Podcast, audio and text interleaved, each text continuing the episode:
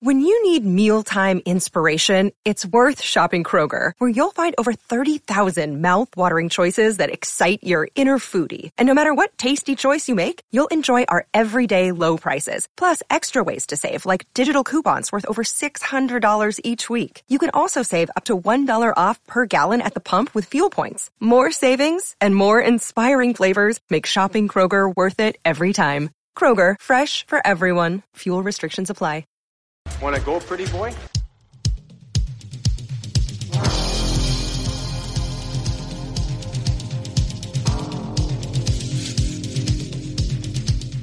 Two minutes by yourself and you feel shame, you know, and then you get free.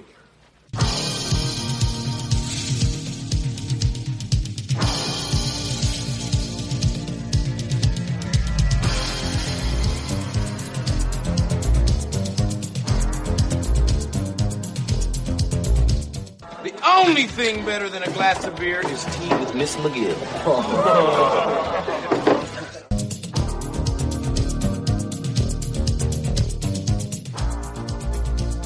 And welcome to the Fourth Line Voice Podcast. My name is Darren. Thank you very much for tuning in. Episode 271 of the Big Show, some enforcer based podcasting coming at you, brought to you by the Hockey Podcast Network. Here's to you, my fellow loyal listeners. What's happening out there? Hope everybody had a good Christmas. I apologize for being a little late. Um, yeah, got kind of hung up yesterday. Was having some uh, internet problems out here, and uh, yeah, just kind of uh, snowed in, and uh, like like everyone else seems to be in the uh, in the Western world here snow is flying, and um, I hope everybody down there. I saw just saw the news here briefly as I was kind of going through the living room uh, this afternoon, where I saw Buffalo had like frozen in, and yeah, and then I saw Seattle with the ice storm and everything else. Yeah, and I mean Saskatchewan, we got hit here pretty hard with the snow. We've been really shoveling out, and um, yeah, didn't go to work today. Um, yeah, really, basically the highway is pretty much closed from the town here. So, um, you know, I have a I'm fortunate in the fact that I have a, a million sick days and a million vacation days, and I used one today. I'm like, yeah, I don't think I'm gonna. I think they can. Uh, I think the garbage can live without me for a day. But um, yeah, so we basically shoveled for about an hour today and uh, got it all cleared off, and uh, hopefully the hopefully the roads and the highway are better tomorrow, and and uh, we get back at her. But um, but yeah, man, the weather and, and then you're seeing the, of course, the air traffic, uh, you know, air airlines this time of year. Well, this time of year always bad, but holy man, oh man, I'm feeling for people, and uh, I hope uh, I hope everybody listening managed to uh, make it home, or their loved one made it home safely, or got to them, and uh, and yeah, because that uh, that is bad news out there. Um, yeah, I had a, a, a, work colleague. They were supposed to go down to Cuba, and on the twenty first, eh, or no, the twentieth, and I think it was no, it was earlier than that. I think it was even the eighteenth or nineteenth, and it was like the twenty third. They still hadn't gotten. They hadn't even left Saskatoon yet. Yeah, so it was just like you know, fuck it, give me our money back, and they got their money back and everything. But that's kind of not the point, right? I mean, and that's the thing. I mean, you, you, you get yourself so excited to, you know, to go somewhere, and you're all hyped up, and you know how it is. You know, for weeks leading up to it, um, you're just you're a you're a you know like let's go and you know and especially when the weather's really shitty, like really cold here and a lot of snow, you're just like, oh, I'm going to be drinking mai tais on the beach in less than 24 hours and it's going to be great and I'm going to be you know up swimming in the clear blue waters and blah blah blah. Then next thing you know, you're sitting on a tarmac for 10 hours in a plane and uh, and then told you're not going. Um, so no, I felt bad for him. So uh, yeah, and for everybody out there. But I mean, other than that, the holiday season. I hope everybody's Christmas went well. Um, yeah, had, we had uh, fun here. It was it was great. Actually, my brother actually had Christmas day off this time. Um, that normally doesn't happen, so it was a lot of fun. We were at my parents' house.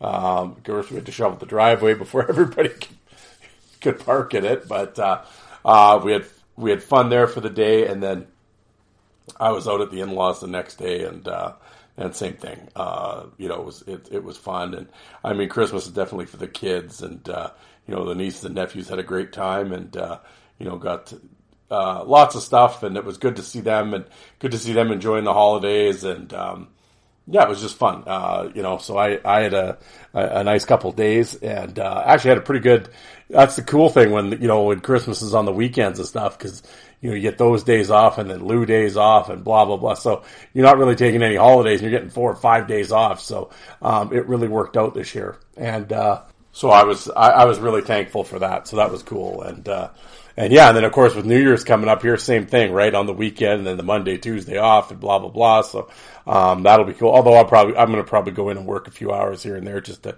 you know, make some overtime bucks for Vegas in February. But, uh, uh, yeah. So, but, uh, anyway, I hope everybody had a good Christmas and everything. Um, yeah, uh, pretty, um, to be completely honest, of course, obviously with Christmas going on and the running here, there, and everywhere, and snowing and everything else. Um, to be completely honest, I mean, podcasting really wasn't on my mind. Um, I know I did record on the 24th. Um, you know, that was sort of, I don't want to say haphazardly put together, but it was. And, um, but, uh, no, I, I mean, to be completely honest, I haven't put a lot of, um, um, cause normally I'm always, when I, when I come up with my ideas and stuff for my episodes or working on, uh, you know, like that was the thing. Christmas week, Christmas, I, I wasn't to start getting a hold of guys and, hey, can you come on my show for three hours during Christmas? You know, with school breaks and everything going on, I wasn't certainly going to start asking people around for interviews or anything like that. So I really didn't, um, you know, uh, you know, bang the phone line, so to speak, to do that. Um, at the same time, I wasn't really in my truck a lot because uh, that's normally, like I said, I got my sticky notes in there, and I kind of, as things come to me, or if I'm on on break or wherever, and I'm kind of quickly scrolling through Twitter or Facebook or whatever, and something catches my eye, and I'm like, oh yeah, I should talk about that. I like write shit down, right? Um, I I really did. I didn't do that at all. So um, actually, after we shoveled today, and we came in and showered, and I'm, I sitting down in my chair in the in the in the basement, and I'm just kind of sitting there, like, okay, well, I, I have to get Wednesday's episode done today. Um, you know, what should I talk about? So I kind of, uh, you know, sat there and went over a few things, and um, yeah, not a lot. Um, I did come up, um, and I'm I've talked about it before, but I kind of looked into some numbers and everything. Um, and I mean, we see it all the time, and people talk about it at nauseum, and it's like, you know, hits always lead to fights and blah blah blah, and this whole thing. Um, so I went digging around to see, like, it's an easy statement to make because oh, everyone says it, so it must be true, right? Well, is it? Does anybody actually look at the numbers, or do they just say shit because they've read it somewhere, or at this point, everyone and their dog says why do clean hits always lead to fights and everything else? So, um, let, we'll get to the bottom of this, right? And um, yeah, so I will share with you my findings. Um, also, um, uh, just, just kind of some enforcer talk.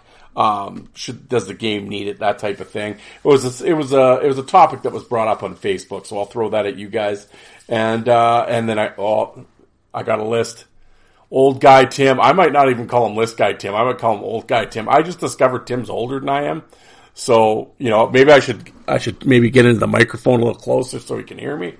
Um, you know, that's what, that's what happens when you get old, right? You lose your hearing and stuff.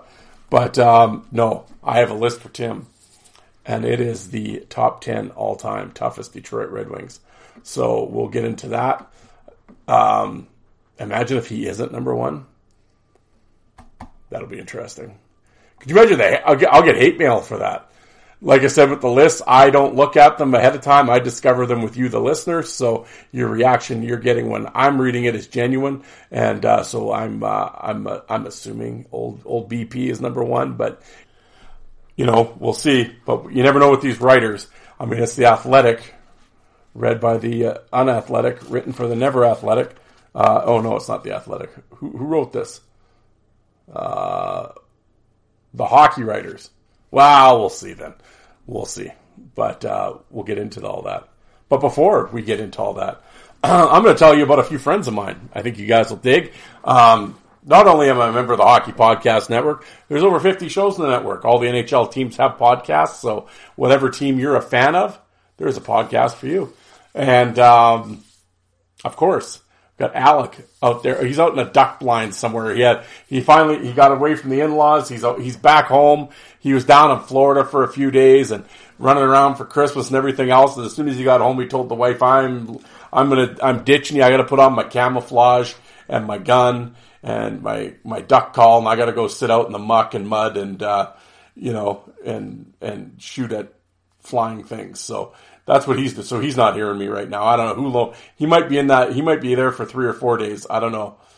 I don't know what a duck blinds. How long he's sitting in there for? I don't know. She might have told him to stay out there for three or four days. So needless to say, he hasn't put out anything for a little bit. His last episode was a Kerry Toporowski special. That was that was really good though. Um, I don't want to say it was really good because I was on it because I think my portion of the show was probably probably the weakest. No, I wouldn't say that. No, that Jay from Iowa was on there, so I'll, we'll say his was the weakest. But mine wasn't much better. I mean, that's sort of like being the nicest guy in prison, you know, saying you're better than that guy. But uh, Mark McFarland came on later and saved the episode. But no, it was a special to Kerry Toporowski, it was pretty cool. So I hope you guys check it out. Plus, Alec does have a good back catalog by Lois Segroy, Rob Ray. Uh, tremendous job. Uh, that pains me to say it, but uh, old uh, Elmer Fudd there, he has a he he has a good podcast. He does a, he does a good job. Um, but yes, so definitely five for fighting. Check that out. Also, check out his YouTube channel. Um, YouTube did shut down his old his old uh, channel, but he's back up. Sort of a 2.0 version of it. And right now he's taking fan submission videos. He's actually put up quite a few up there. And there's been some really great tilts in the in the East Coast League this year. So I highly recommend you checking out the Five for Fighting podcast as well as the Five for Fighting YouTube channel. Um, as I always say, hit the little subscribe when you go to YouTube. Hit the like and the bell notification and the subscribe button. That's it. That's all you got to do. That way, when you log in, all the new stuff will come up for uh, will come right up on your feed when you come into YouTube uh, each time. I mean, that's that's pretty good. You don't have to go searching for it. All you have to do is hit the subscribe button. So please do so. Um, speaking of YouTube channels, uh, Fourth Line Voice on YouTube. I have over 2,500 fight videos. All the leagues are represented. Again, just type in whatever league you're searching for. Boom, up up they'll come. Quebec League, LNH, NHL, AHL, MOUSE, it's all there. Check it out. And, uh, I think, again, hit the subscribe button. You'd be helping myself out. And like I always say, with, with anybody's YouTube channel or any podcast that you listen to, I'm not just saying for mine, but our Alex, any, any show that you listen to, Rogan's or whatever, 32 Thoughts or whatever the podcast, some Civil War podcast, whatever. Um, if you could re- rate the show, and review the show. You don't even have to, well, you don't even have to write like some big synopsis. Just say, hey, good job. That's all you gotta put. Don't, don't even put anything. Just hit the star rating. Um, because that helps the show out. Um, not only for demographic wise, uh, well, I always say download it, don't stream. Downloading helps the creator as well because that, they just, that, they know how many people are listening, where they're listening, what platform they're listening to it on, uh, the analytics of it all, which, uh, actually helps out the creator. So, it's all these little things. It doesn't. You're just sitting there listening anyway. How hard is it? Boom, done. One button. Just take your finger, hit, smash the button, hit the hit the five stars, four stars. Alex case one star. I don't know. My case, uh, two stars.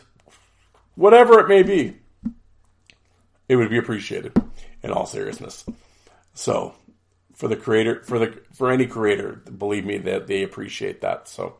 But speaking of creators, Jordan at the five and a game uh, YouTube channel has come out with yet. Yeah, what a busy dude, man. I wish I had his uh, his motor there. Uh, he's putting out a video every second day, it seems.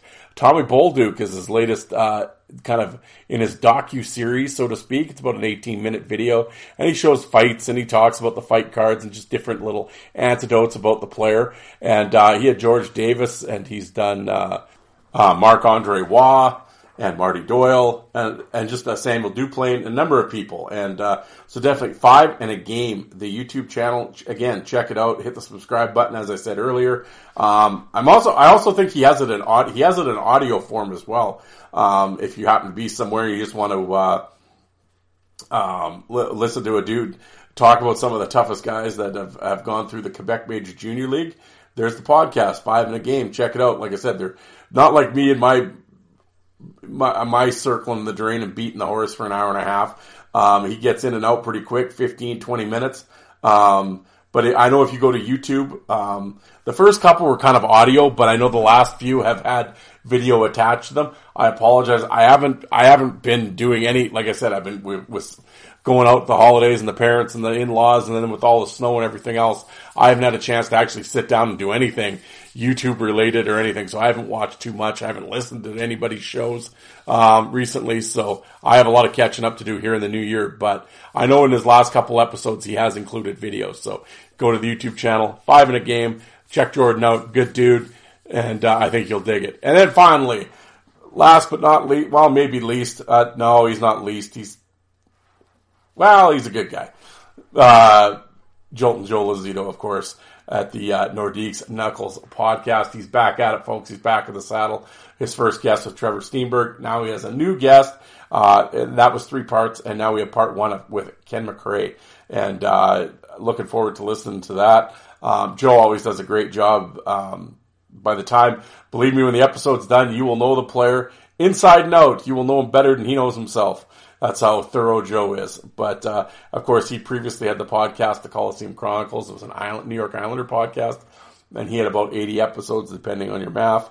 And uh, he did a great job with it. Now he's moved on to the Nordiques uh, specific podcast, and uh, I know he's got some really cool guests lined up. I'm not going to throw out names, but him and I have talked about it, and I'm glad Joe is back in the game.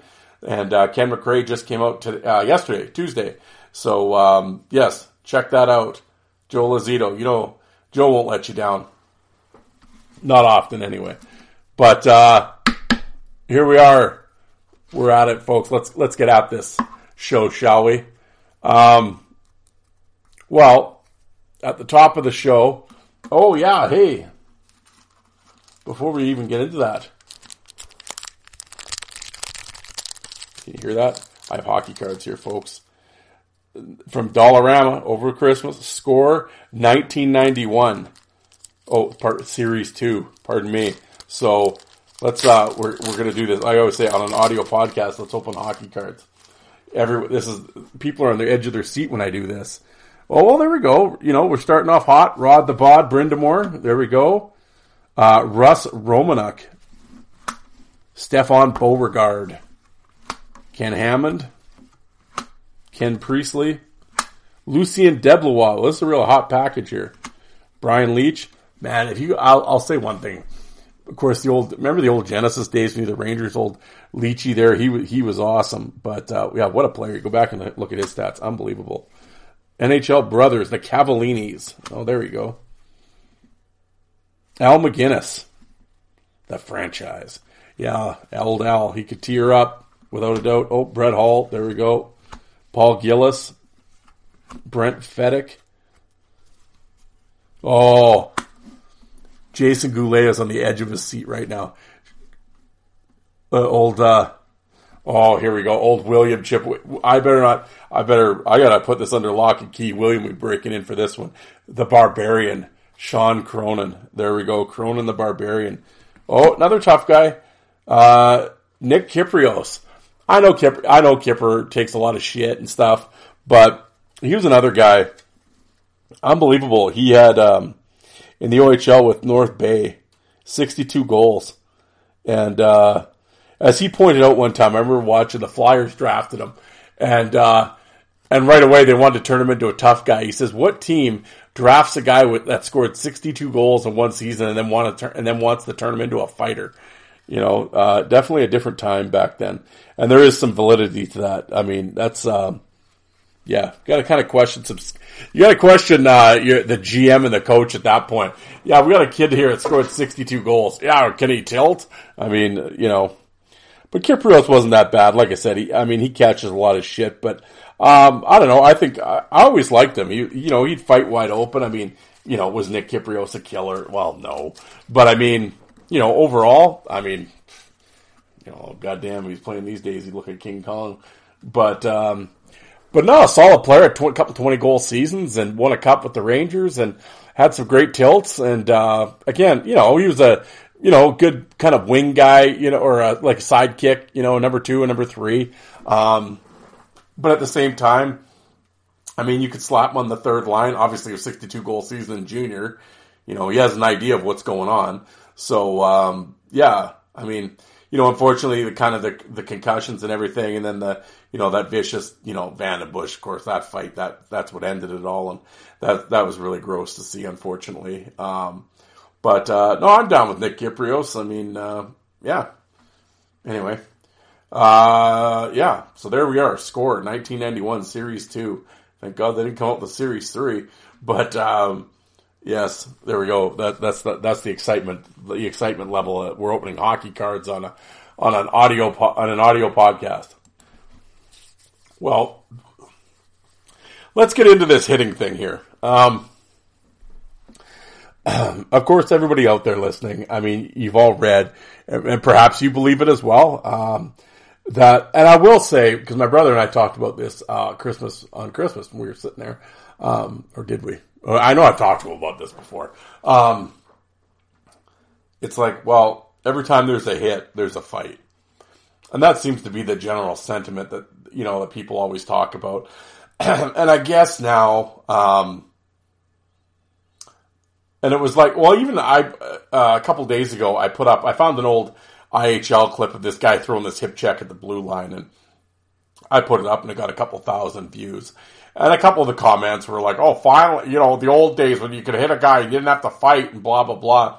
Um, you know, you didn't have to do that back then, and it it always sort of amused me. It's like, well, guys had to fight after hits back in the day too. I mean, I always, you know, this particular clip, no. Also, the guy that what also people failed to realize is the guy that was throwing the hit in the clip had a full cage on because he had a broken jaw. So it's like no one was going to fight the guy anyway. Um, but that's beside the point. Regardless, um, I mean, guys fought over hits before. You know, I, this isn't a new thing. We'll put it that way. Um, you know, it's like goes back to like, oh, remember when Wendel drilled Bruce Bell behind the net? Immediately, Bourgeois, Charlie Bourgeois comes in and tries to fight him.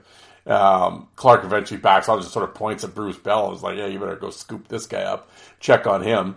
Um, you know, that's one incident. I mean, uh, that one just came to mind because I actually just kind of watched that hit like literally a day ago. Um, but no, it, um, there was lots of times that hits led to fights.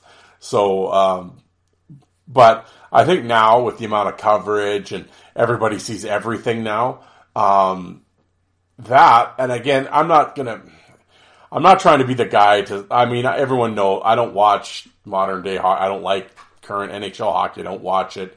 Um, one less forced to. Um, but I, you know, it's not on at my house, as I always say. Um, but I do see things going on, and obviously being in social media, in podcasting, kind of having to be on social media, I see what people are saying, and I see clips and everything else. Um, so when I'm when I'm saying this, I'm not saying it to be old Grandpa Simpson yelling at the clouds, the bitter old guy. I'm just saying this as far as as we're talking about this particular topic. Um, I think you know the fact that everybody can see everything. Uh, so when there is a hit and guys, you know, go after the guy or whatever, that's where this whole oh every time there's a hit there's a fight. Well, I don't know. I I think nowadays, and truly, I think they just they hit so seldom now that I, it just I guess it just stands out more, I suppose. I mean, I mean, I, I guess that that could be a working theory that we could go with. Um, you know, I I just um, like I said, people always like to say it, and so I decided to dig in, like I said, and do some. Uh, I like to do this. I've done this every year. I throw this out there. Um, you know, let's see it. Well, right away, the first thing I looked up was what NHL team leads the league in hits. So per average per game, um, the Pittsburgh Penguins are number one um, with the most average hits per game. Uh, they lead the league, and they have exactly two fights as a team. So there you go. The team that leads the league in hits has two fights. They are actually sec- sadly there is a team with one, and I off the top of my head I can't remember who it is, but yes, two fights uh, as a team, the Penguins. But now, as they say, to be devil's advocate, number two is the Flyers. They're second in team hits, and they are first in fights with twenty. Again, we're not talking, you know, it's the Broad Street Bully days, but I mean that looks like total wreckage when you when you look in today's game. Um, number three was the Nashville Predators, um, and they have 16 fights, which is third. Um, so they're third in hits and third in fights. Um, fourth is the Ottawa Senators. Um, they are actually fifth in fights with 15. And then fifth is the New York Rangers, and they are 13th in fighting majors with 11. So there, maybe there is some correlation a little bit with some hitting and some fights. As I said, we had the, the first, third, and fifth teams, um, up there in fights. If you're wondering, um, uh, uh, the well, the Flyers have were tied with actually the Vancouver Canucks with 20 fights to lead the league, and Vancouver is actually 15th in total hits as a team. So, um, you know, it's it's quite the well, it's quite the thing, right? The the team with the most hits has the least amount of team fights, and then the team with the most hit fights is second in hits. So, you know, that for it, it sort of makes the argument sort of a soft, doesn't it? Um, you know, and then if you go to individual hit leaders, uh, Luke Schenn for Vancouver is leading the league in hits with 159, and uh, he has four fights. So again, this every time there's a hit, there's a fight. Well, 155 times that Schenn hit somebody, there wasn't one. So you know, uh, Deslauriers though is second in hits, and he is first in fights with eight. He has 145 hits, eight fights. Uh, Tyler Jeannot is third, 128 hits, five fights. Then Garnet Hathaway is fourth. Uh, he has one fight, and then Matt Martin is fifth with five fights. So, um, you, like I said, you have a guy with one hit, like Luke Schenn. He said the league leader, and he has four fights. So the league leader in hits with 160 has four tilts. So I guess oh, every time there's a hit, there's a fight. Well, clearly that shows that there isn't. Um, the Pittsburgh Penguins again demonstrate there isn't. Um, just for just for shits and giggles, it actually came up. Um, I'm not sure when they kept. Uh, actually, hold on. I'm going to hit pause. Hold on. I'm going to put on my investigative journalism hat here. Okay, it is 0506 is when the NHL started keeping track of hits. So, having said that, I went and looked at the top five all time NHL hitters, leading hitters. Number one was Kyle Clutterbuck. Number two was Dustin Brown. Number three, Matt Martin. Number four, Ovechkin. Number five, Lucic. Um, in terms of career fights, uh, like I said, Kyle Clutterbuck is the all-time hit leader, and I, I didn't write. It was 3,600, 3,600 fight uh, hits. He has 10 career fights. Uh, Dustin Brown has 12 career fights. Matt Martin, I'm not, I'm sure it's 100 and some with Matt Martin. Um, Ovechkin has three career fights, and Lucic again, he's over, would we say he was 100 or something, something like that, 90, 90 something or 100. I didn't look that up, but so once again, um, Clutterbuck and who's and Dustin Brown, who are one two all time in career hits, sort of once again, uh, it's 3,600 career hits and he has 10 fights. So clearly, um, and then Dustin Brown had 3,500 or something and has 12 fights. So, and then like I said, Ovechkin, which is pretty amazing that he's actually throwing 3,000 and some hits. Um, makes me question how they keep that's I'd be interested to know how they come up with that stat because I mean you're always kind of bumping into guys rubbing guys you know whatever what's an actual hit because I know the few times that we've sat around I've watched games and then between periods they come up, oh, 10 body checks to 12, you know, 12 hits to 10. Well, I didn't hear the fucking boards rattle once, so I don't know what you're counting here. Uh, you know, uh, bumping into each other counts or, you know, so I'm not quite sure what constitutes a hit, but I will say with the Ovechkin thing, of course, 800 career goals. Um, you know, and he is physical. I'm not to, you know, I'm not an Ovechkin guy, but I mean, I'm not to sit here and, you know, um, say he isn't physical because clearly he is a big guy, physical. It's amazing actually that he's been able to stay as healthy for the way he runs around and hits people. Um, you know, especially in his younger days. Um, you know, I've always said Ovechkin's gutless. I mean, the amount of dirty shit that he's throwing, the amount of dirty hits he's throwing, you know, three career fights. Yeah, he's kind of a candy ass. I mean, everybody likes, like, I, I mean, I've talked about on this show before. Everybody likes to point out, oh, his big knockout of that kid. Well, like, the, the, it was an 18 year old Russian who'd never been in a fight. He had literally never been in a fight before. So, you know, okay, but Ovech, Ovi knocked him out. Well, alright, you know. Russian machine never breaks, right? Like, nah, like I said, for the amount of, uh, dirty, like, I mean, and it's not that I'm just some bitter guy over here. Go to YouTube. There's like 10 minute videos of Ovechkin cheap shots. Just look up Ovechkin cheap shots. There's like two 10 minute videos on them. And, you know, from hits from behind, everything, elbows and everything else. Never has to back it up or, you know, so I don't know. I've always said he's, he's pretty gutless, but, you know, anyway, uh, regardless, again, he has over 3,000 hits in three fights and Cutter. So, but you can always say, well, he's a star. He doesn't need to fight. Well, Clutterbuck and Dustin Brown certainly aren't stars. No offense, but you know, and they ain't fighting either, clearly. So, um, you know, once again, um, the whole thing is a myth.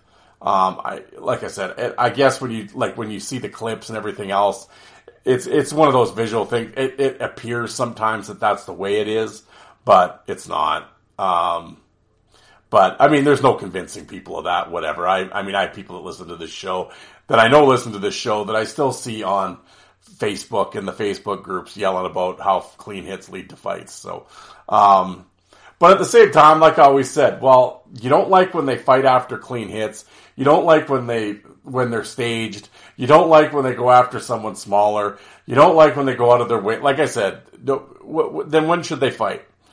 Really, you know, like, uh, like I was said, no, no one hates fighting more than fight fans. So, uh, you know, there seems to be a checklist these days, and if you don't check it off, oh, you're a goon, or you're dirty, it's against the code, or whatever other moronic shit that people like to yell.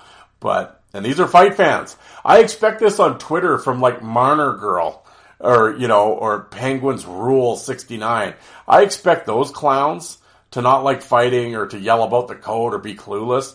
But I'm in fight groups reading this shit, and it's embarrassing. But here we are.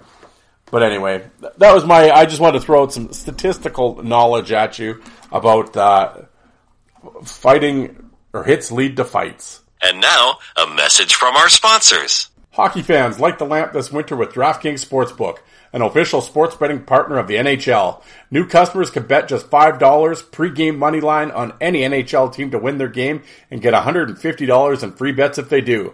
That wasn't enough excitement. You can turn small bets into bigger payouts with same game parlays. Combine multiple bets like which team will win, how many goals will be scored, and more for your shot at even a bigger payout. Download the DraftKings Sportsbook app now. Use the promo code THPN. Bet $5 on any NHL team to win their game and get $150 in free bets if they do. Only at DraftKings Sportsbook with promo code THPN. Minimum age and eligibility restrictions apply. And now back to your regularly scheduled program. All right, uh, moving on. yeah, the Facebook group, uh, the Hockey Fights and Brawls group. There was a post that came up. It was a uh, Honest question for you hockey fans: Do you believe the game, as it currently stands today, needs more enforcers? Question mark. Um, so, uh, I mean, well, first of all, I can answer it. I mean, does it need more enforcers? Yes. Do the do the rule do the rules allow enforcing to work? No. Are there any enforcers coming? No. So this is sort of moot. But I mean, for for just a general, uh, let's you know wistfully long for days of yore, then yes, let's discuss this. But I mean, no, it's never going to happen. But let's let's wade into the comment section and see some of this shit, eh? All right, let's have a look here. Um, that ship has sailed, but I wish there was a little more physical play. Yes. Um, have you seen the OHL, for example, lately? There is no chance of it coming back, sadly. Jeff, I completely agree with you. Um, what happens in the O now compared to say five years ago? I mostly followed the WHL. Well, nothing happens in the OHL anymore. Uh, but see that now I will say, um, old Jesper. Now Jesper, if you listen to my show, you would know this answer. Um, that's why I'm always amazed. I, you know, myself, Alec, Joe, we've all talked about it amongst ourselves. These hockey fights and brawls. Look, 63,000 members in this group. And, uh, yet a, a very small fraction of these people even, now granted, are there 63 active members in the? No, there is not. But I mean, you know, I'm sure there's a few active thousand, if not contributors, at least, uh, lurkers and like I've always said a bunch of times, I post every day, every day, I post my episodes in this group. How are, if you're a fight fan, how are you not listening to the show? Now, maybe you listen to it once, you know, this guy's a fucking clown, I'm not listening anymore. Okay, I get that. But it's like, really? You, you claim to be massive fight fans, but you don't listen to fight podcasts. I, I don't, not just myself, but Joe or Alec or, you know, really? You don't? And like I've had like we Alec and I our running joke is like I've had people go, "Oh, I didn't know you had a podcast, bro." I'm like, "Well, I'm on episode what is it? We're at 271 now." Um, you know, pretty much posted every one of them in this group. Really? Never every day. Like even when the date like uh, you know, Wednesday, Sunday, obviously I put them out, but every day I'm retweeting them, re-upping them, whatever the term of it is. I refresh every day so if you come, if you log into the group and you start scrolling, at some point you're gonna, at fairly quickly, you will run into because it's not like there's nineteen thousand new topics every day. Um, you know, you'll fairly run into myself or one of our shows. You you didn't know it really? Like, fuck. Uh, I'm not saying I'll. I expect every member to ever that joins to listen to the show, but I just don't understand if I don't know, you claim to be a big fight fan. Would you not listen? Just saying, I don't know. So, I mean, for the people out there listening, I mean, that's why I always say, that's why, to go off on a tangent here, I'll get back to this in a sec, in a second. And it's something I brought up on this show before, and Alec has said it and everything else. And, you know, again, I'm not going to circle the drain with it, but I'll just quickly throw it out there again. Um, like I said, we, I, well, as I illustrated just now, that, yeah, we post in these groups constantly, and, you know, now and again you pick up a new member here and there, but eh, you know, it's slim pickings. Um, I know you got you beat them over the head with it apparently, but that's why I always say you guys listening, you guys are my billboard. Um, I need you guys to tell people, oh, you should listen to this guy's show, or if you're a fan of Alex Stoyanov, he did a show on him a couple days ago, or if you're a, fan of it, he just interviewed this guy, or he's talking about his top 10, or he's talking about Bob Probert's all time, whatever. I mean, you know, like I said, get on the get on your telephones, people. Tell a friend, email them, tweet them, send them the link, whatever it takes. Um, like I said, the the listeners of the podcast, like I said, I don't have an alcohol named after me. I'm not on Barstool. I'm not knocking the Hockey Podcast Network. They've been great to me. Not knocking Dylan and Isha and them. They were they've been awesome. But Barstool, we are not. TSN, I am not. You know, so um, you know, which the you know, just a massive platform and reach that they have. Um, so we're a little, the little network we could. I mean, we're growing and everything else, but yeah. So, but it's it's listener driven, and it's up to you guys. I mean, that's what I'm doing. I'm not just talking. To, I'm not talking down here for the benefit of my own fucking health. I know all this shit. I'm just talking to you guys as as to share my knowledge or my opinions um, with you guys, and uh, and and the interviews and all that. So you know, and I and I think as a community we could we could keep it growing, right? Not, again, not only myself, but Alex show, Joe show, what have you. And uh, yeah. Anyway, so really, it's up to you guys because apparently putting up show graphics and everything else daily is sort of a, I mean, here and there, but it's certainly no tried and true method. But uh, anyway, back to here. What do we got here? Uh, I always love this one. Well, the game is speed, pass, skate, and shoot, not about how hard you can drive someone's head through the glass. Glad to see the caveman days are over. Many thugs over the years left better players on the sidelines. Oh, sure. Yeah. Oh, I love this. I, I actually replied to this guy. Um, it, it, it just, it, oh, like, are you just, are you going to parrot the hockey news or you, do you have any original thoughts on the matter or, Like really, just you live in fantasy land, man. I always love this one. The game is about speed, passing. It's well, it always has been. In fact, back then they actually scored more. So I don't know where you're going with this line, but uh, it's not about driving someone's head through the glass. Oh, okay. Uh, there is physical contact, so I don't know what you're talking about. Um, the caveman days are over. Uh, all right. Many and uh, these thugs that took, the, yeah, because there were so many great players that were destined for the fourth line, but uh, they just they kept Jody Shelley instead and Jay Caufield and and left the other big time goal scorers in the AHL. Yeah, because that's how it works. Like, oh yeah, okay. Um, I do like some fighting, but not the heavyweight bouts that always seem staged. Oh yeah, there we go. This is like, and I'm like, and this is in the hockey fights and brawls page. These are supposed fight fans. Um, what does that mean? Staged. Now, was okay. Now, were there some fights that you're out here, I'm out here, we should fight? Yeah. I always say though, at the same time, um, you know, everybody that bought a ticket didn't seem too upset by it. Um, you know, I, I, think people somehow have this, all of a sudden they get this like, comp, this moral comp, this moral, uh, you know, they try to take the moral high ground that, you know, that they didn't cheer for it. Um, yeah, you didn't mind when the home team guy won. Um, now, to, now to say that fight was staged, i.e., what as I kind of look at it, when you say staged, it didn't mean anything. I've heard that say that fight didn't mean anything. Well, I always said, well, how would a fan know? In fact, how would an announcer know? They're not on the bench. They don't know everything that's happened. They don't feel it like the players feel it. And the two guys, it meant something to the two guys involved. Now, am I saying every fight was an air quote state? Yeah, there was some, sure there were, but there's a lot of shit going on down there, and uh, you know, every once in a while it needed to be straightened out. Um, I always think the best way to intimidate is to fill the net. Oh yeah, keep the goon. It keeps the goons on the bench. Any coach that sends a good, well, a good, I'm sure he meant goon, sends a goon out to take someone should be canned. Oh yes, because there's just so many coaches these days sending out those goons after people. Oh, again, like just this fantasy land. Like, did coaches send people out? Yeah, not with so many words, but if you were a tough guy, you didn't need to be told. You knew.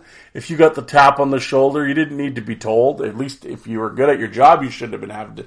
You shouldn't have to be told. Um, again, okay, if it's five nothing and you score two more goals, how is that more intimidating? It's not intimidating. It's uh, and that's not what uh, it's. This guy sounds like such a clown. This is the same guy. It's about speed, not caveman. Old George here, like, oh my god, like just beat it already.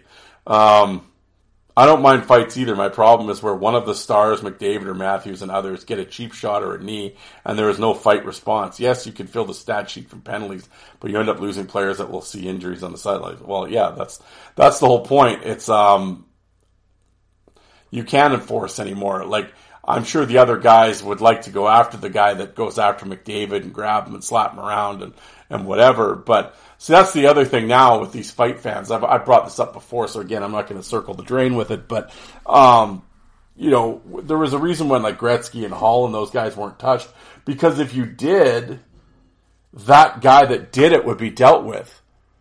It didn't matter who it was. Like if it was another skilled guy, you were going to get it. Uh, nowadays, if A hits B, C goes out and fights D because oh they can't fight A or B because that's a different they're a different weight class and they're on the first line and I'm a fourth line the code and all this this is where the code has deluded people into thinking like you know so yeah I could go mess this guy up but since I'm a goal scorer the, the other goon the goon's got to go fight now. Like that's not really how it's supposed to work. Like if you messed with Gretzky or whatever McSorley and Semenko were coming for you they weren't going to go, well, to send a message, I'm going to go fight the other team's tough guy. Well, that doesn't send a message to the guy that punched Gretzky in the back of the head. So, you know what I'm saying? Um, oh, go take shots at your sister with a, with a rubber ball expert. Oh, yes. Yeah. Oh, George is, George is hot at me. He just replied. Because I replied, God, are you living in some hockey news fantasy land? Do you even have any idea what enforcers did? Or are you just going to parrot what all the hockey media tells you that they did? That was his big reply to me. Go take shots at your sister with a rubber ball, expert. Oh, yeah. Yeah. Oh, George knows. Okay, George. Well, I'll deal with you when the show's done here. Um, don't be surprised if it makes a comeback with the bigger players being drafted. It's not, again, these people live in some NHL bubble. It's not coming back. Clearly, you're not paying any attention to what's going on in junior hockey. Um, yeah, so you just kind of scroll on. Most people are like, yeah, I wish it would come back, or yeah, we need more fights, or whatever. Um, cycle through, yeah, yes, of course, there will be cycles of tough players who can score. The days of no skill punch men are over, but a bunch of guys will always love to throw them. No, they won't, but okay, Steve, keep living that dream. Um, yeah, right here. Yeah. The kids don't even know what an enforcer is or would be.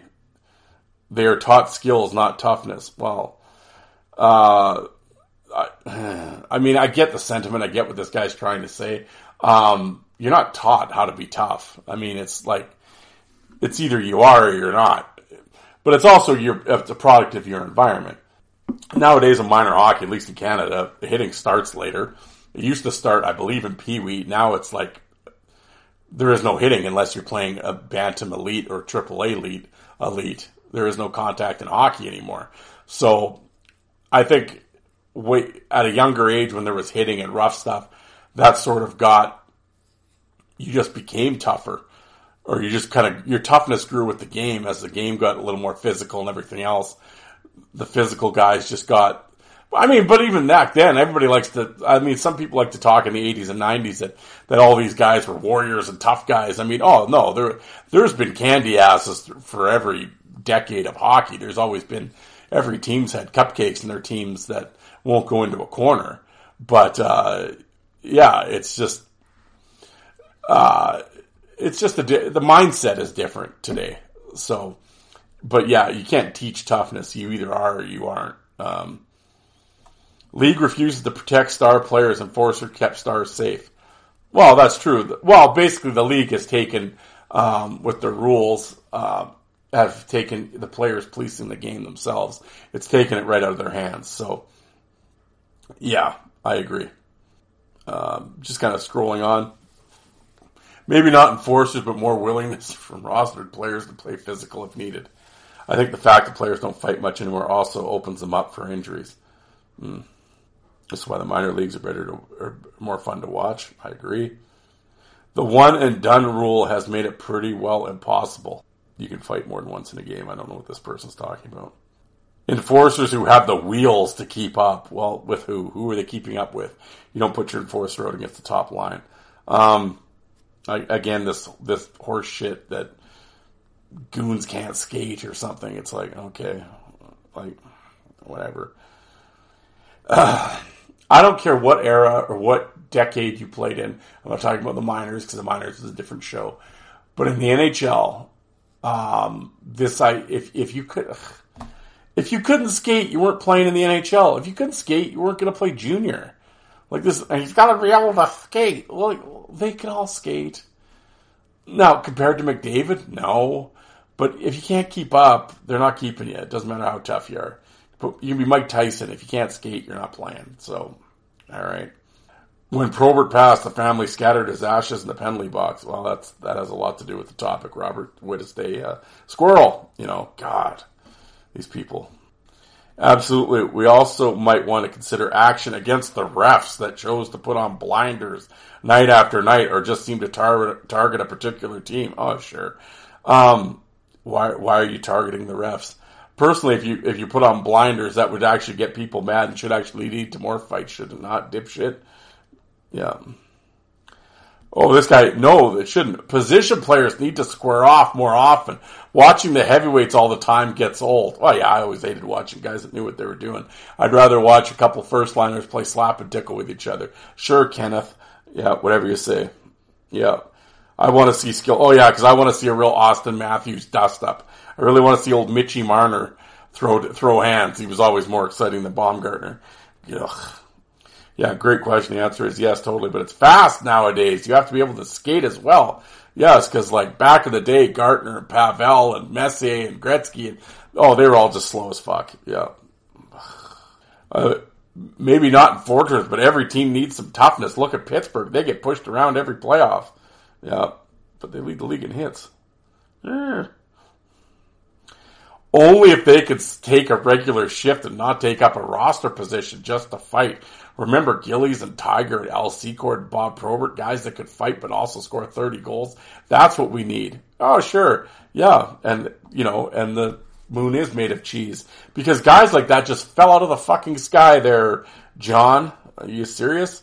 That's why those guys were elite and rare like unicorns. That's why the power forward term, they were unicorns because they were very hard to find.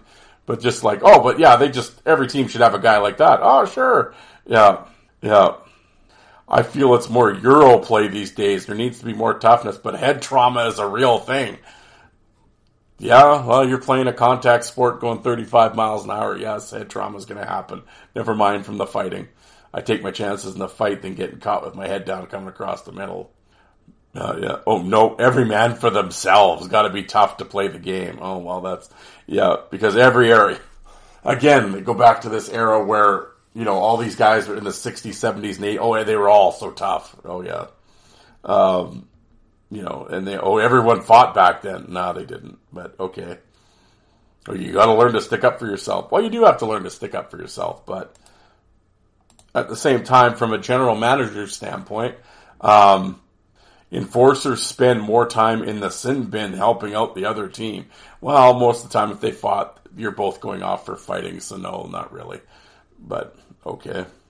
Uh, there's one guy, except instills fear and intimidation to the other team, knowing there's a Boogaard or a Probert who might take a run at you if you fuck around. This guy, if you can't take a check, don't play the game. Okay. Old Nick Marino here. Yeah, Nick knows. Uh, and this guy's like, yeah, it's more knowing that Scott Parker or McSorley are going to take a suspension just to break your leg, not the bod- not to body check you. Exactly. Yeah. Anyway, you sort of get the point here of the the flavor of the post. Like I said, a lot of the people, a lot of folks were like, yeah, yeah, but then uh, others there were, uh, yeah, like I said, it, it's it's rare. Like this is a fight group. All right, let's get into this.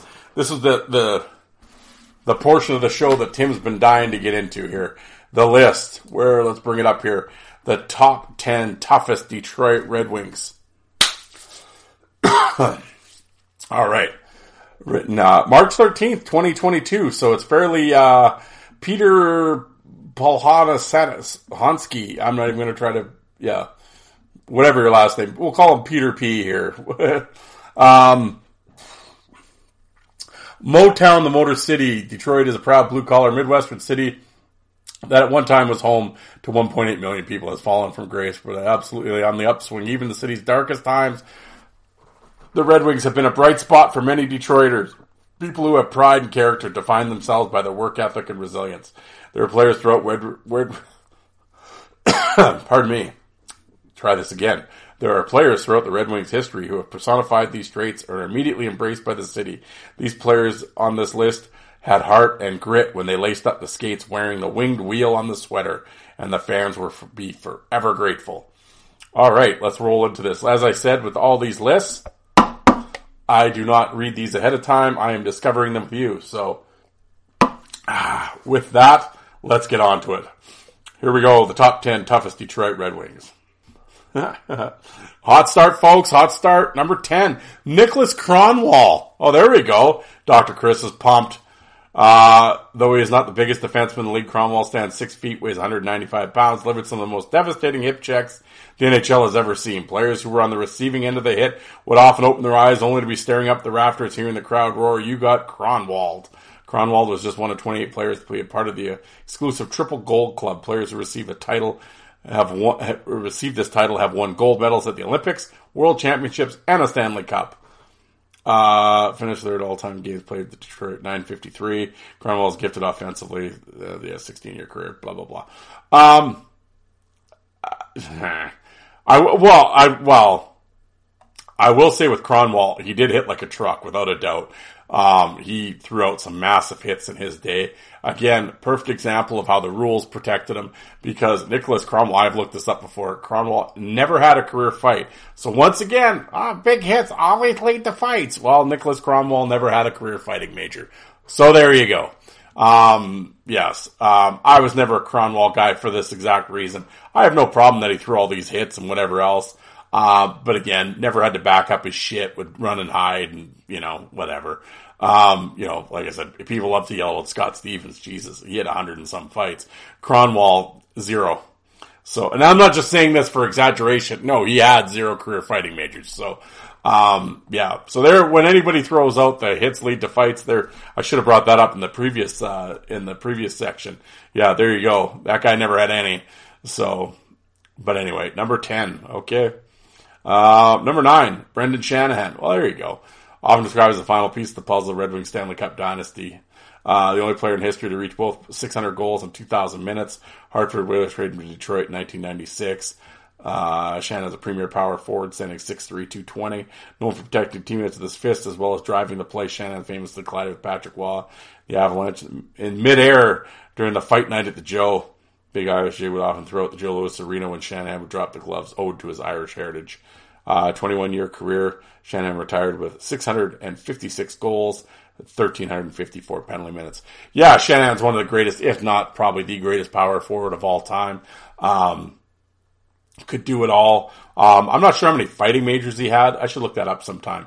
But played right from 18 on. I had some great bouts. Fought, you know, he fought Probert, fought Brashear. Um, you know, whenever he, I will say with Shanny, every time he fought, he certainly looked pissed. Um, you know, I'm a big fan of Brendan Shanahan's. Uh, loved him as a player. Um, yeah, definitely deserves to be on this list. Number eight, Chris Chelios. yeah, yeah. Chelios, notorious agitator, hated by opponents, loved by teammates, had a career that spanned over 26 seasons. That's unbelievable. Tying Gordie Howe's record for seasons played, often having just as much success in the score sheet as he did getting under the opponent's skin. Uh, Chelios won the Norris Trophy uh, who demonstrated throughout the season all around ability in 89, 93, 96. Chicago natives and the all time NHL villains. Um, but Chelios famously did not retaliate, forcing Hextall to receive 12 game suspension, blah, blah, blah. Um, Chelios took a victory lap around the Vancouver Canucks ice in Game 6 for the first round of the O2 playoffs, raising his arms and taunting the crowd when he was awarded the first star of the game after recording four assists in a 4-2 win. Retired at age 46, second oldest NHL player after Gordie Howe. Yeah, kept himself in tremendous shape. I, I was never a Chelios guy. Um, couldn't fight worth a shit. Um, I don't know how many fight, career fights he had. I, I seriously, like, for all the fight DVDs and everything I had, um, I don't, I can't remember Chris Chelios fight. I really can't. I mean, I know in the brawl in Philly and all that in the in the 80, in the playoff brawl, but uh, pregame. But just one on one Chelios fights, I'm like, I I can't remember. Here, I'm gonna hit pause. I'm just curious to go. I'm gonna look. I'm go no hockeyfights.com. I mean, what are you gonna do now? But I'm just curious to see what they got down for amount of fighting majors that he has. well, I just looked it up. Well, they're claiming he has 60 career fights. It's like I got. I swear I've I don't remember any of them. So um, I'm not saying that obviously they, they have the stats there. He did. I mean, I know, but that was the thing. He had a couple like 300 penalty minute seasons, and it's like, okay, like you have 300 minutes in what fight once or twice. That's the thing, and you're a Norris Trophy defensive. Like the guy's a Hall of Fame player. I mean, as a coach, that you must be pulling your hair out that this guy's getting 300 minutes and penalties and fighting twice. I mean, that's a lot of useless misconducts and like need you on the ice, man. Now again, I understand guys have to play that way to be effective, so I get that whole thing, but at that point, if you're the coach, you're like, okay, cut that shit in half, like make it 150, you know, at that point. But I mean, you got dudes getting 300 minutes at, with and a Hall of Famer at that, and getting one or two fights a year. I mean, that's a lot of bullshit penalties that you're taking. Um, not that I'm, you know, trying to be Mister, you know, whatever, but. Oof yeah, but no, great player. Um, I was never a Chelios guy, um, but yeah, I get it. Um, number seven, Vladimir Konstantinov, drafted 11th round Really? That's a hell of an 11th round pick. Uh, along with Surya were the first two members of the historical Russian five. Red Wings drafted him at a time when teams thought it was silly to take players in the draft from Russia due to the Iron Curtain and Communist Soviet Union. After being discharged for medical reasons from the Soviet military, Konstantinov made his way with his family over to Detroit. When he arrived, and the fans saw 5'11", did not play small by any stretch of the imagination, earning the nickname Vlad the, Vlad the Impaler Punished players every time he was on the ice with crushing body checks, upending players, submarine style hits afterwards, and having a stoic face with void of emotion. Um, yeah, I mean, you know, big dude, like, well, obviously what seemed really five. I always thought he was like six three, seemed big. Um, yeah, big time hitter. Um, you know, would never fight, obviously, but, um, you know, it's an, this is an interesting list so far because, you know, it's like, whenever I think of these lists, I guess, and maybe I'm wrong for doing it, I always think of like just the fighters, right? Um, I guess, yeah, when you throw in guys that would always play, like with Chelios, Chelios always played a physical edge, was dirty, whatever have you. But he was, I guess, you know, that tough, gritty Kronwall. Yeah, okay, he never fought, but I mean, he did friggin' throw out some massive hits. Same with Konstantinov. So, I mean, I guess I get where they're coming from in terms of air quotes toughness. Again, I guess I view it I mean, I guess I'm wrong at viewing it just from strictly from a fighting standpoint. Um, so I kind of get what they're going at, but, um, you know, and that's okay. I mean, it's the writer. If he, old Pete here, he can, uh, Pistol Pete can write whatever he wants. It's his, it's his, uh, vlog. So, um, or blog, I guess. But, um, you know, I guess if I was ever sitting down and doing these lists, like if somebody told me write down the top 10 Detroit Red Wing fight or tough guy or what was the thing? oh, the 10 toughest Detroit Red Wings. Um, yeah, if somebody had just given me a piece of paper and told me to sit down and write it down, um, you'd get a list of 10 fighters, you know, or, well, what, like Shanahan, I mean, I don't classify Shanahan as an force, but you know what I'm saying. You'd get, I, Kronwall wouldn't be on my list. Chelios wouldn't be on my list. Um, Konstantinov wouldn't have been on there. Um, yeah, I mean, I would have had guys that fought. So maybe I'm in the wrong. Um, again, I guess it's everyone's interpretation of toughness. I get it as I'm saying it and I'm reading the article. Um, I get it. I mean, guys that were through big hits. I mean, yeah, I mean, Kronwall would be tough to play against, you know, with his hitting and everything else. So, and, uh, you know, same with, uh, Vlad. So, you know, I get it, what they're saying. Um, I just view it differently. I, I guess I always just default right to the fighter, right? And that's, uh, you know, you know, ah, you gotta maybe look at it a little different, or I should be looking at it a little different. Um, number six, Steve Yzerman. All right. Uh, the new owner, Mike Ilitch, asked to turn the franchise around and lead from the Dead Wings. Starting the 87th season, the team named captain, Yzerman the captain at 21, making him the youngest captain in team history. Ultimately ended up uh, leading the Red Wings to five first place finishes, three Stanley Cups spread out over 22 career season. Dressed as captain for over 1,300 games, Stevie Y's longest serving captain in North American sports history. However, when Scotty Bowman got to Detroit in 93, he demanded Yzerman change his game and become a two-way center. Despite struggling at first, Yzerman became one of the best two-way centers of the game. He was a true player's captain, willing to do anything for the team, including playing injured, blocking shots during the 02 season. He re-aggravated knee injury, forced him to miss 30 regular season games. Returned to the playoffs uh, through wincing in pain. He made his return uh, the bench from shifts. After beating the Carolina and winning the Stanley Cup, he underwent knee realignment surgery. Man, that's tough to play on a. Imagine playing on a knee like that, and then as soon as the game, the season's over, you go get it real readjusted. Um, again, I don't. I I get what they're saying with the injury. Play through it, block shots, captain, and all this. And um, again, they're using the word toughness different than I would. I'm not saying they're wrong. I'm not saying my way's right. Uh, again, would I have Steve Yzerman on this list? No. I get as they write and read, and I read what they've written about the guy. Okay, I get what you're saying, but you know, when I start reading off all these names, it's like, okay, what doesn't belong here? Um, I have nothing against Yzerman, obviously Hall of Fame player and all that, but if I'm like 10 toughest Red Wings, are you putting Yzerman on it? No.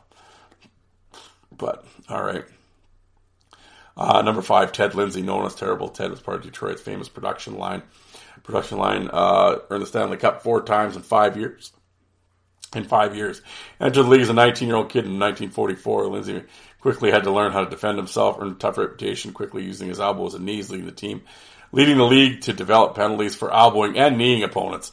Uh, Lindsay also championed for the fellow man by a fellow man by attempting to start the NHLPA in 1958. Uh, when he learned that better treatment of players and uh, when he learned of the better treatment of players in other sports.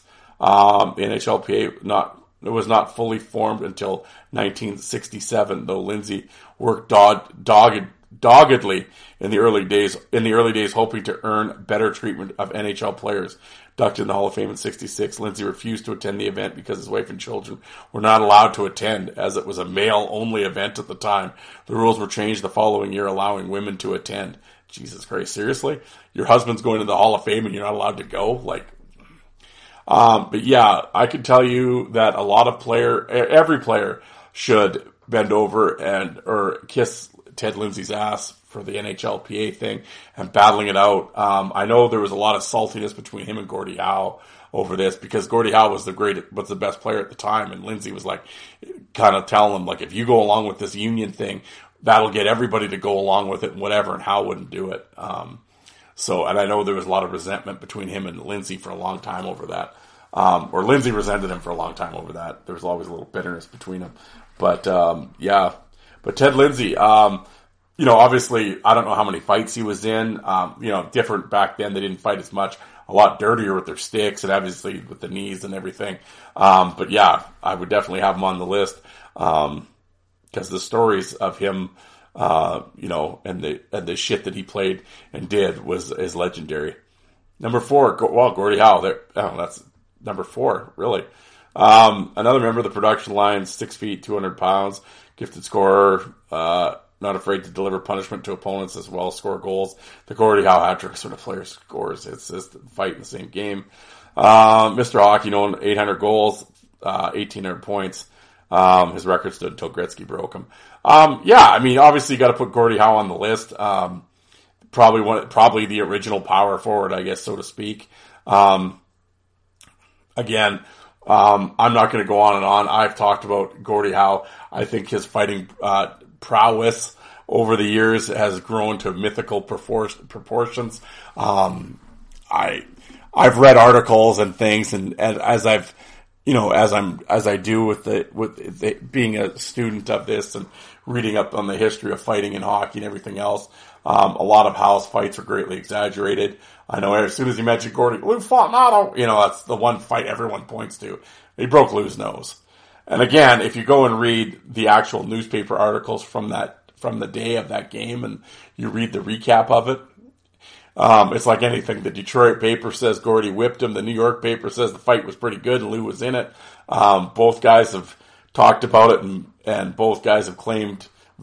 Well, I don't think Fontinato ever said he won, but he certainly said that it wasn't as one sided as as historians and Howe fans have made it out to be, which has sort of bore out through different articles and from talking to different teammates and people that were there.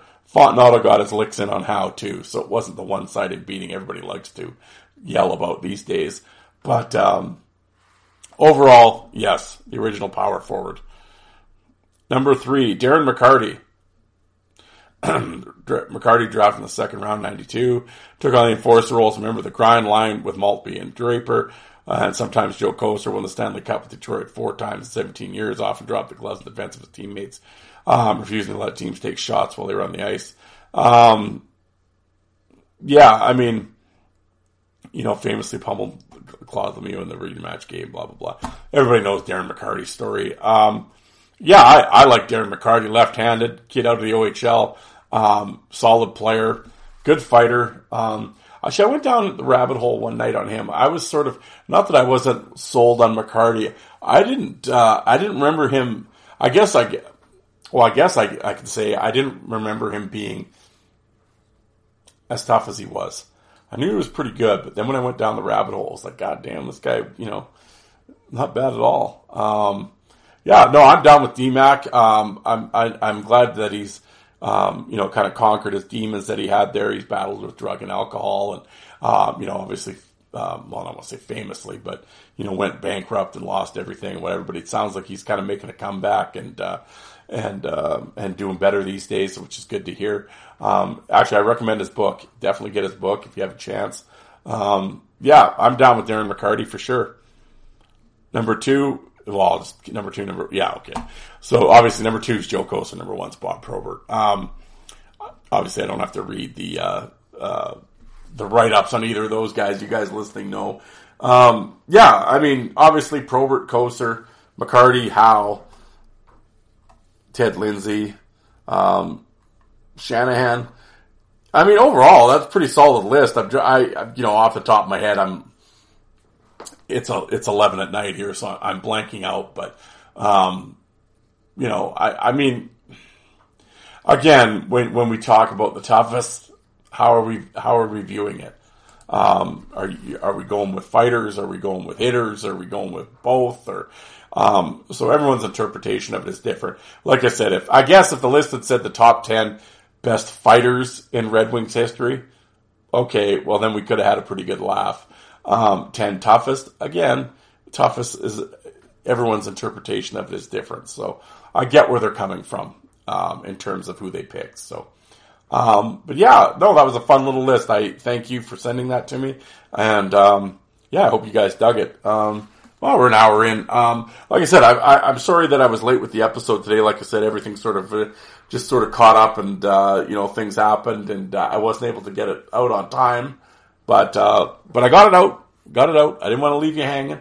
So maybe, maybe after this, listening to this episode, maybe I should have left it out. maybe I should have left you hanging. oh, I hope I don't catch something. I think I've been outside, you know, breathing hard from the shoveling and sucking in too much. I don't know, but uh, you know, I think my little tightness here, so hopefully I'm not catching something. But uh, but anyway, folks, uh, I want to thank you guys for tuning in once again. I hope everybody had a really good Christmas. I know the weather's been shitty in a lot of places, and and like I said before, with the airline travel and uh, just general st- holiday stress as we all go through, or um, or some people go through with the holiday seasons. Um, you know, with the family or with the in-laws or what have you. Um, I hope everybody just uh, took time to enjoy it, enjoy what Christmas is supposed to be all about, and um, yeah, thank you uh, for for tuning in. Um, I guess the next time I'll talk to you will be in 2023. Uh, that's pretty wild, eh? Like, where did 2022 go? Um, to be as I'm sitting here right now, as I say, to be completely honest with you guys, do I have some special? Oh, it's going to be some big New Year's episode. Uh, no, I have not planned anything. Actually, at, uh, December has been a crazy month here. Of course, uh, you know, at the start with my wife's health issues, and uh, just with the, like I said, with Christmas and here, there, and everywhere, and the snow and work, and um, I every year I always say, "Oh, I'm going to do this greatest hit show, and I'm going to get this guy on, and we're going to do all these things." And and um, you know, I I guess my intentions are always good, but um, it's just hard. And like I said, when you're and when you're relying on working with other people, um, it's just tough. And I don't expect them to just drop everything and come on the show. So um, I don't know what's going to happen for the New Year's episode. Um, I, I, know last year I took out certain sound bites from different interviews and played them. Um, I might, if I have time, I might do that. Um, I might try to get some people on. I don't know. Um, I'm not going to promise anything, but uh, we'll see what happens. Like I said, everybody's busy, and and like I said, with the with the weather across the country here, um, you know, people certainly have other issues to deal with rather than come on a show and, and talk to me. So, and I, nor do I expect anybody to do that. So, um, I I have nothing planned as of right now, but we'll see what happens. But I will come back and talk to you guys for sure. I just don't know about what. But uh, again. I hope everybody had a great holiday. Thank you very much for tuning in. As I always say, I know there's hundreds and hundreds of hockey podcasts out there.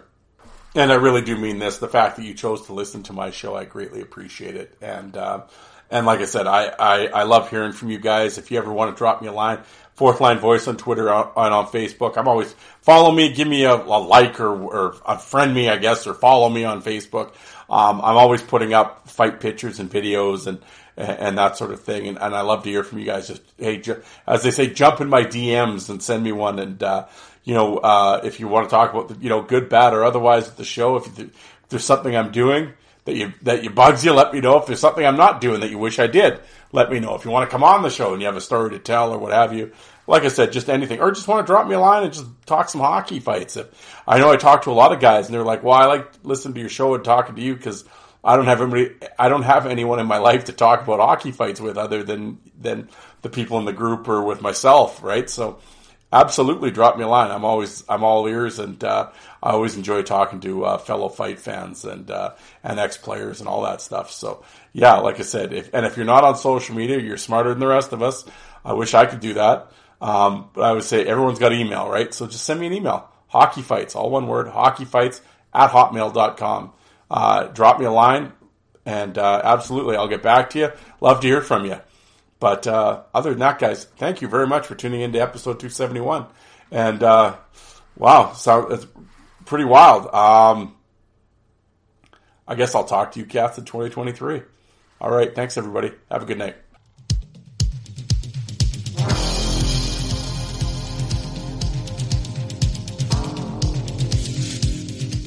And you people that don't like fighting, how many of you did you walk out and get a coffee while I was on?